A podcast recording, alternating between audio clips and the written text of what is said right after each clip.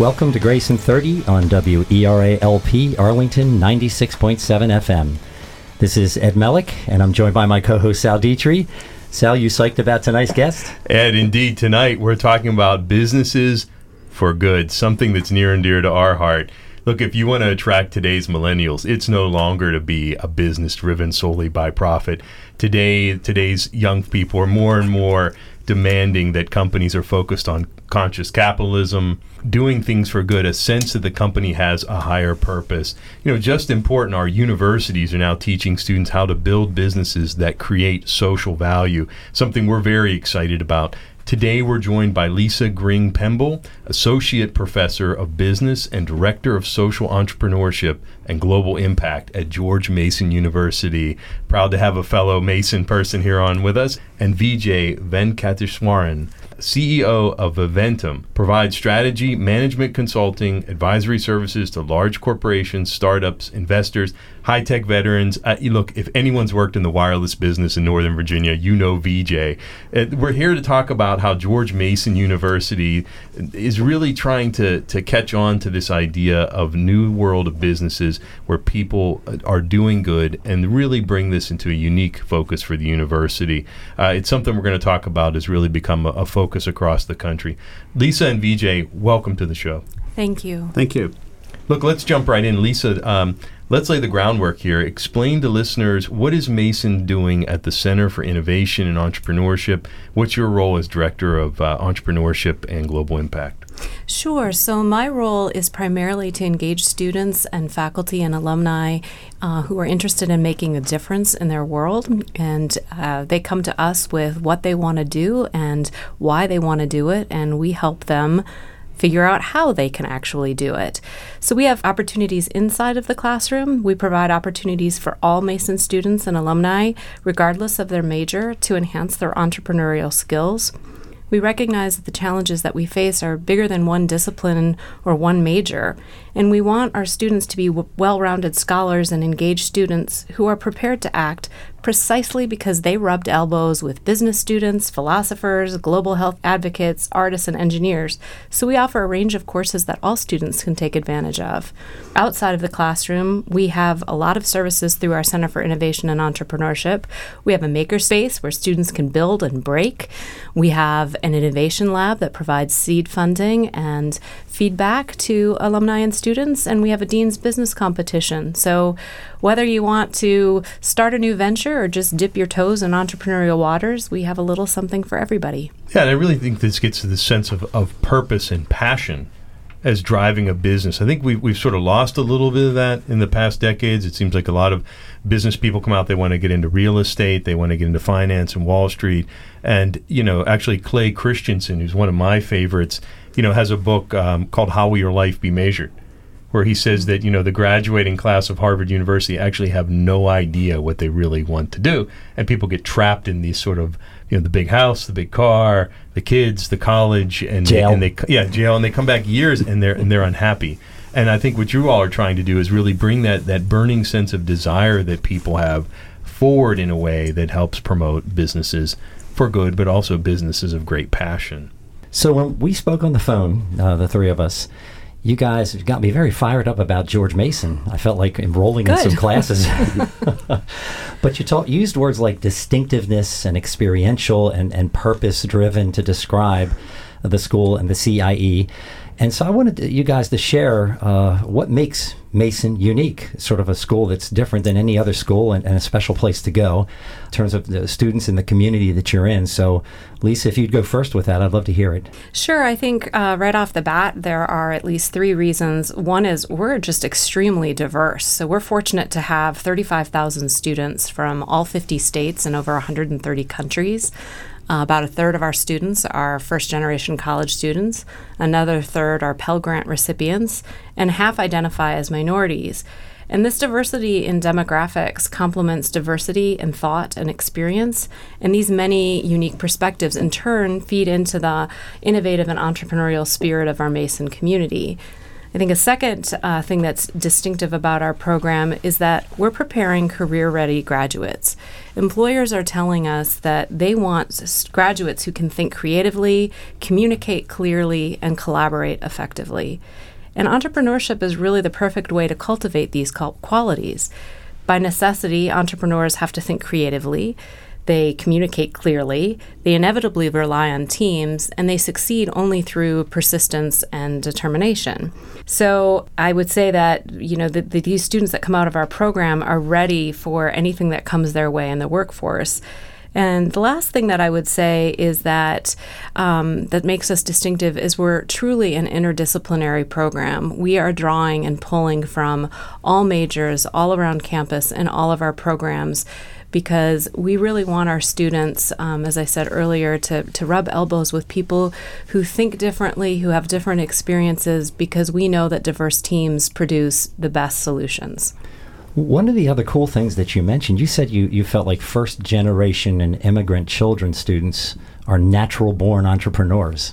Explain what you meant by that. Yeah, I, the, the first generation college students, and, and really working at Mason, whether they're first generation or not, I, I would say that there's something about the Mason student that has kept me at Mason for over 17 years now. And it's they have a, a spark, a, a, desire to learn. They have grit. They want to um, try, take risks, fall down, get back up again. And so I think there's something in the in this particular region that really cultivates this sense of I want to make a difference. I'm a millennial. I want to make a difference. I want to make an impact.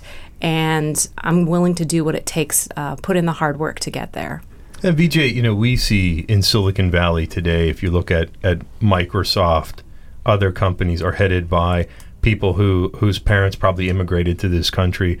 Uh, is this a uh, you know a trend in terms of now trying to look at look upon these immigrants, folks who are second generation, as as being someone who's looking for more than just the traditional work, as someone who's really a hard driver, but maybe pushing in some of these other areas that are humanities or other area focused?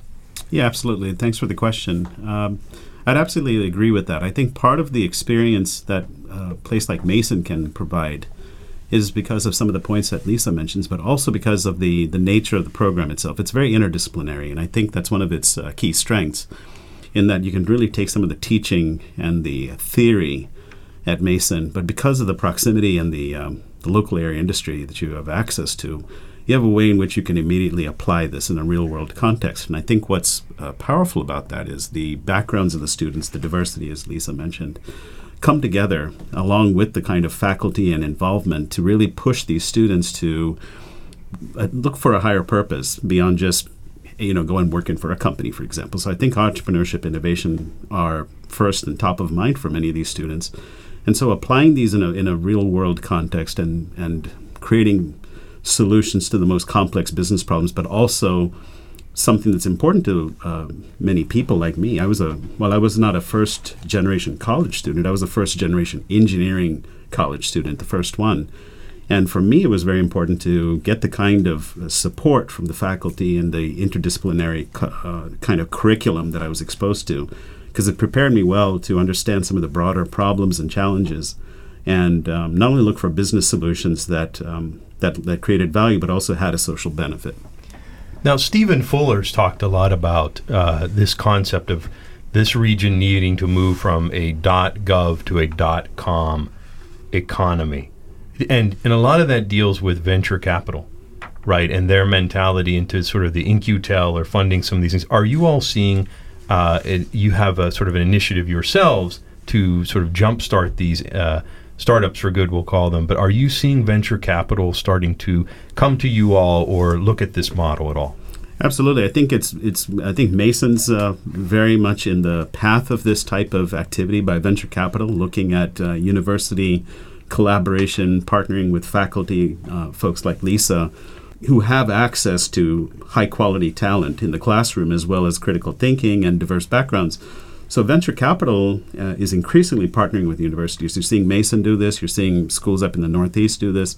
And the idea really is that they want to get access to faculty and students, to get access to talent, to get access to thought leadership at an earlier stage when these ideas are just starting to fall into place and get um, almost kind of uh, landing rights on some of these concepts and make um, sort of early ideas on early stage investments. And so as these students progress through the program, and you know, Mason's got the Center for you know Innovation and Entrepreneurship. They've got a new uh, look you know location now, which serves as an incubator. The idea is that students start to get more ingrained in the Mason way of driving innovation and entrepreneurship. Venture capital in the area and in the region is going to start increasingly looking to you know universities like Mason to um, create this supply chain for um, new thinking, new ideas, uh, and based on again this point of this cross disciplinary approach uh, to entrepreneurship and innovation. Yeah, it's interesting. You know, 10 years ago, intellectual property was everything that they were looking for from universities. But now it's, you know, the next generation of creative leaders with the internet, with the ability to bring things to market very quickly. We're looking to broaden that scope and understanding of what is possible and what, what can be brought to market. You know, Lisa, give us some examples of some of the startup companies that are nurtured by CIE um, we talked on the phone. You talked about Iron Goat and some others, some creative things going on there. Tell us a little bit about that. Sure. So Iron Goat, um, it's um, the founder of Iron Goat is Jason Force, and he is a graduate of George Mason University, and he's taken advantage of a number of programs that the university offers. He developed a well, for lack of a better description, a Roomba for your lawn, if you think about it uh, that way. I need to meet him. and the the idea was that he wanted to. Uh, it eventually evolved. He had to pivot a number of times, but it resulted in a reconverted John Deere tractor that takes uh, mows grass, converts the grass to pellets, the pellets then can be used to fuel the lawnmower, but also provide feed to animals. And so um, he got he launched that business. We have another group, uh, Joshua and Ibby, uh, who together uh, are taking a landscaping company uh, in Northern Virginia that they um, own, and they are uh, putting together a program to work with veterans who suffered from PTSD, and they're providing them opportunities uh, through the landscaping business to uh, get get uh, uh skills at landscaping, at craftsmanship, building, and also receive um, health care. So that's another one. And then a third one that I would say is near and dear to uh, our hearts. We have a, a honeybee initiative on campus, and we're using sustainable and entrepreneurial means uh, to take uh, what is a crisis in the honeybee population and turn it into a sustainable business model that our students can run. I love all those. You know, in the month of May, we had a, a focus on the military and really brought to light how many of our military are suffering with PTSD and how big of a thing that is for uh, just such a large population of our of our younger people, people in their 30s, people who've come back from two wars. So I, I give you a lot of credit for uh, for starting that. And then you know the honeybee initiative just seems to me to be ripe for uh, bringing people together to help you in many ways. Uh, you know, VJ, our good friend Ken Stewart, who's at GE Ventures, is a big honey honeybee guy. He's got a couple uh, hives in his backyard, and I just think that that's something that also would not only bring interest, but a lot of talented people who might come to your aid in that. So, uh, interesting stuff for sure. I want to ask you both. Uh, let's talk about the purpose and, and being mission driven. How do you help people uncover their sort of higher purpose? Because I'll tell you, each week we feature people who are called to some action and, and they're just average people who end up doing amazing things. A, a fireman in Arlington County who, uh, on a trip to Haiti after the earthquake, decided at the spur of a moment to save a school of 240 children who were starving. I just talked today to a gentleman who owns a very successful construction business in Northern Virginia. After one trip to Sri Lanka, he now goes there several times a year, and he's he's building schools and doing things there um, to save that economy. How, how, talk about mission driven and how your students kind of come to find their higher purpose and their passion. It's a process and it happens one student at a time. Um, it involves a lot of careful listening to students, uh, what it is that bothers or troubles them or frustrates them, what it is that gives them great joy. Um, a lot of those strong emotions are fertile ground for exploring what it is that they really want to do. So we have some students who are in that exploration process, and it, it really is a matter of sitting down and taking time and creating opportunities for dialogue with the students, with students um, and their peers, students and community partners to kind of figure that out and just getting involved in student clubs where they can meet other people who might share similar passions or might share uh, a similar desire to make a difference. Um, so those are for the students who don't really know what they necessarily what they want to do. But we also have quite a few students who come to us, and it's usually from an experience. So we have um, students who are DACA students, for example, so students who um, whose immigration status might affect their ability to access higher education and those students want to make a profound difference in that particular area.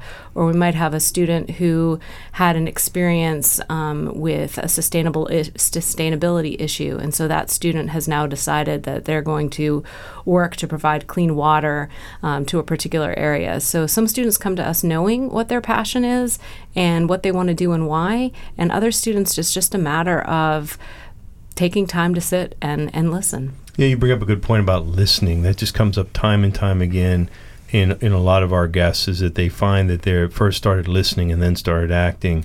You know, VJ, jump in on this because you know you've been around big corporations. You've seen a lot of people who you you see them and you say you're you're a superstar here, but really this is your higher passion. I just interviewed a young person and I said, look, you'd be great here, but this thing you've been telling me about for the past ten minutes, this is what you should really go do you know, and it's comfortable giving that advice. Tell us about how you kind of bring some of this passion to actionable items, you know, based on a lot of your career experiences. No, absolutely. Um, I'd say when I work with companies, and I've worked with a lot of different companies, both in careers as well as now in my own business, um, I run into a lot of executives, and I'm startled by what I find is this. Um, this inability to get passionate about what they're doing. Uh, it seems like when you talk to your average executive at the VP and above, which is typically my clientele, most of the time they're pursuing an opportunity or completing a task or an activity or taking on a project just because they have to. And I find often in a lot of my consulting and advisory work that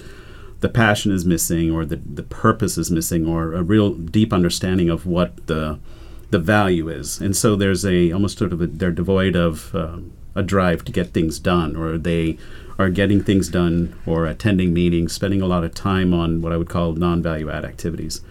And in a number of situations, I've had um, good relationships with my clients on a one-on-one basis, and I've, on many occasions, pulled them aside. And I think for the value of the work that I deliver, I've often found most of the value was not just for the analysis and some of the fact-based uh, research and innovative solutions that Viventum uh, develops for its clients, but because of this one on one engagement where I basically challenge them to listen, to understand the data, to listen to their inner voice, what their what their drive is and what is it about their company, what is it about their products, what is it about their customers, what is it about their their teammates that they really believe in and what do they want to stand for and how can they then harness all their their energy, their critical thinking and talent to delivering real value and I often find that those relationships ultimately become enduring from a consulting and an advisory perspective. But also, once you finish up the project and you wrap up, it all you obviously leads to follow-on work, but it's a it's a deeper relationship at that point. You become a trusted advisor at that point, and people feel a deep connection to not only the work they're doing, but to also the kind of problems they're solving, and they've essentially transformed how they uh, look at solving some of the most complex problems out there. This is really like professional coaching in, in some extended way. I mean, you talked about scaling relationships. I mean, how important is that at the executive level? Because I think, to, to your point, you're you're really trying. It's it's a you know 360. Uh, feedback is one of the old techniques, but today that's so important to sort of bring out uh, within a company those sort of bright bulbs that may be hidden somewhere in a cube or not bring forward those ideas. I, I did a Dale Carnegie thing several years ago where they talked about green light sessions where everything could be put on the table. Tell us a bit about how you want to try and bring that to some of these students at Mason. I mean, you know, I remember my first job out of college, I wasn't afraid to say anything, you know. And so, how do you kind of bring some of that forward? I, if I had to look back at what I did at Mason and, and some of the professors that I um, that I really uh, revered and um, took a lot of what their advice was to heart, I'd like to pass that on. I think what's what's important when you're at Mason is to um, really develop a good relationship with your faculty, and I think the the faculty at Mason have a unique uh, set of skills. I mean, they have practical experience. They have obviously good command of the theory and the um, the direction of the curriculum and so forth. But I think it's important as you pick up on the the hints and the guidance that you get from your faculty as a student. It's important to kind of determine how you're going to apply this information in a real world context. And I think many ways companies need people who can clarify direction, look at data, and uh, create insights that are compelling and listen to customers, listen to the employees, and understand how the combination of your of you know of a powerful workforce and a satisfied customer can allow you to deliver value. And I think if um, your Mason you know if Mason graduates were to I think just take a moment to listen to their inner voice and also understand the kind the messages and the information they're getting um, through the um, you know through the classroom through their peers and so forth I think sometimes just listening and and internalizing that information and shaping it in a way that you feel is um, sort of consistent with your passion, consistent with your thinking, and your ability to execute will allow you to deliver uh, valuable, you know, I'd say insights, solutions to business problems, come up with a great app, mobile application, whatever. But it's I think that's those are some of the ingredients I would say of real passion of uh, delivering real competent solutions what is what the business um, sort of the business community needs. And how do you both see companies you know they come on campus they're recruiting? I mean you look at someone like iron goat when when you know won this department of energy prize folks who have come to you and said look they want to look at treating cancer through plant-based medicine other things like that. H- how are you seeing employers engaging this new type of of candidate who's so well rounded and, and has a lot of these great thoughts. Give us some some feedback if you have any on uh, some feedback you've gotten from from employers or things you've seen uh, in the process. Well, I think employers are actually pretty. Uh, I mean, we've all read the. They're they're delighted. Uh, we've all read the the um, prognosis that artificial intelligence and robots are going to replace many of the jobs that are in existence today. And while a recent Forbes article said something about how maybe those claims were a little bit overstated. The point was still we need to start thinking differently about the work that we do today and how that will look in the future. And the wonderful thing about working with students in an entrepreneurial or an entrepreneurial mindset is that they're used to taking different ideas and bumping them up together and coming up with these sort of creative ideas. And most of the employers that we meet are telling us give us students who can think creatively, who can put ideas together differently, who have passion and zest. They don't necessarily have to have the right, um, you know, major or anything like that. They have to have the entrepreneurial skill set. That's so true. I, I look back on these interviews I did last week, and you know, I, I told one young man, I said, "Everyone comes in here with wireless and LTE. What do you want to do?" I said, "You got to find some other way to differentiate yourself. I need to know who you are because this is like drinking water today to come in with technology." Yeah, and I'll just add to that. I think to, to your to your point and to Lisa's, I think in addition to those points, I think what em- employers and uh, investors that are, you know, running PE firms or venture capitalists or have um, you know various companies under their management they like bringing in people with cross disciplines and different perspectives. In fact, this is how Lisa and I initially connected on some of these opportunities because my the question I really want to ask and challenge the business community on is how do you take people with different backgrounds, whether you're a humanities major, an engineering major, or a business major, accounting major, whatever, and how do you get a, get a group of people to work together to create sort of a one plus one equals three type of factor? And I really think that the power of diversity, different backgrounds, helps employers because they are able to create and work in teams in a much better way. There's a lot more openness, diverse thinking, and so forth. Absolutely. So, so we've talked a lot about purpose and we had a conversation about this on the phone and so i'm going to put you on the spot so if you're telling your students you know identify your purpose and, and, and follow it and honor it if you can reduce it to one or two words if you had a name what are your purposes Lisa, why don't you go first? Of course. Okay. So that is just a really great question. And I would say my background is as a rhetorician. So I study the power of words. And one of my favorite quotes is A choice of words is a choice of worlds.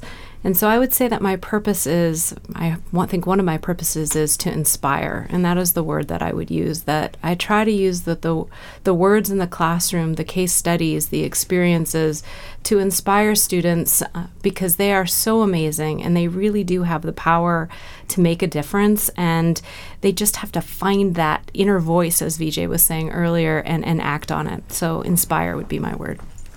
VJ? Uh, clarify. So the way I look at it is my the feedback I get from my clients and the the people that I've worked with is that I have this ability or I've developed this ability to take complex information or look at very complex problems and simplify them so that people can understand what the core objective is. What's what are we really trying to fix here? What are we really trying to solve? And because of my approach and because of my thought process and my ability to work with people, to clarify the most complex problems uh, out there, I've built a reputation for this. So I think my you know, sort of way of looking at this now, uh, and, and working with Lisa and working with Mason, is I think I'd like to really take this path forward because I think some of the social impacting um, uh, opportunities are really complex, and there's not a lot of attention focused on that to some of the earlier points that we made here. That we're often looking at value creation, shareholder value, and other uh, factors, or can we build the next you know great mobile game and so forth. But I think what we need to do is use harness the you know the business community. Um, academics, institutions like Mason, to start cranking out people uh, like a supply chain uh, into the workforce that can not only deliver um, you know ways to clarify some of those complex problems out there so you can create business value but it would be better and even probably more important if we could do it with, in a way that had a positive social impact.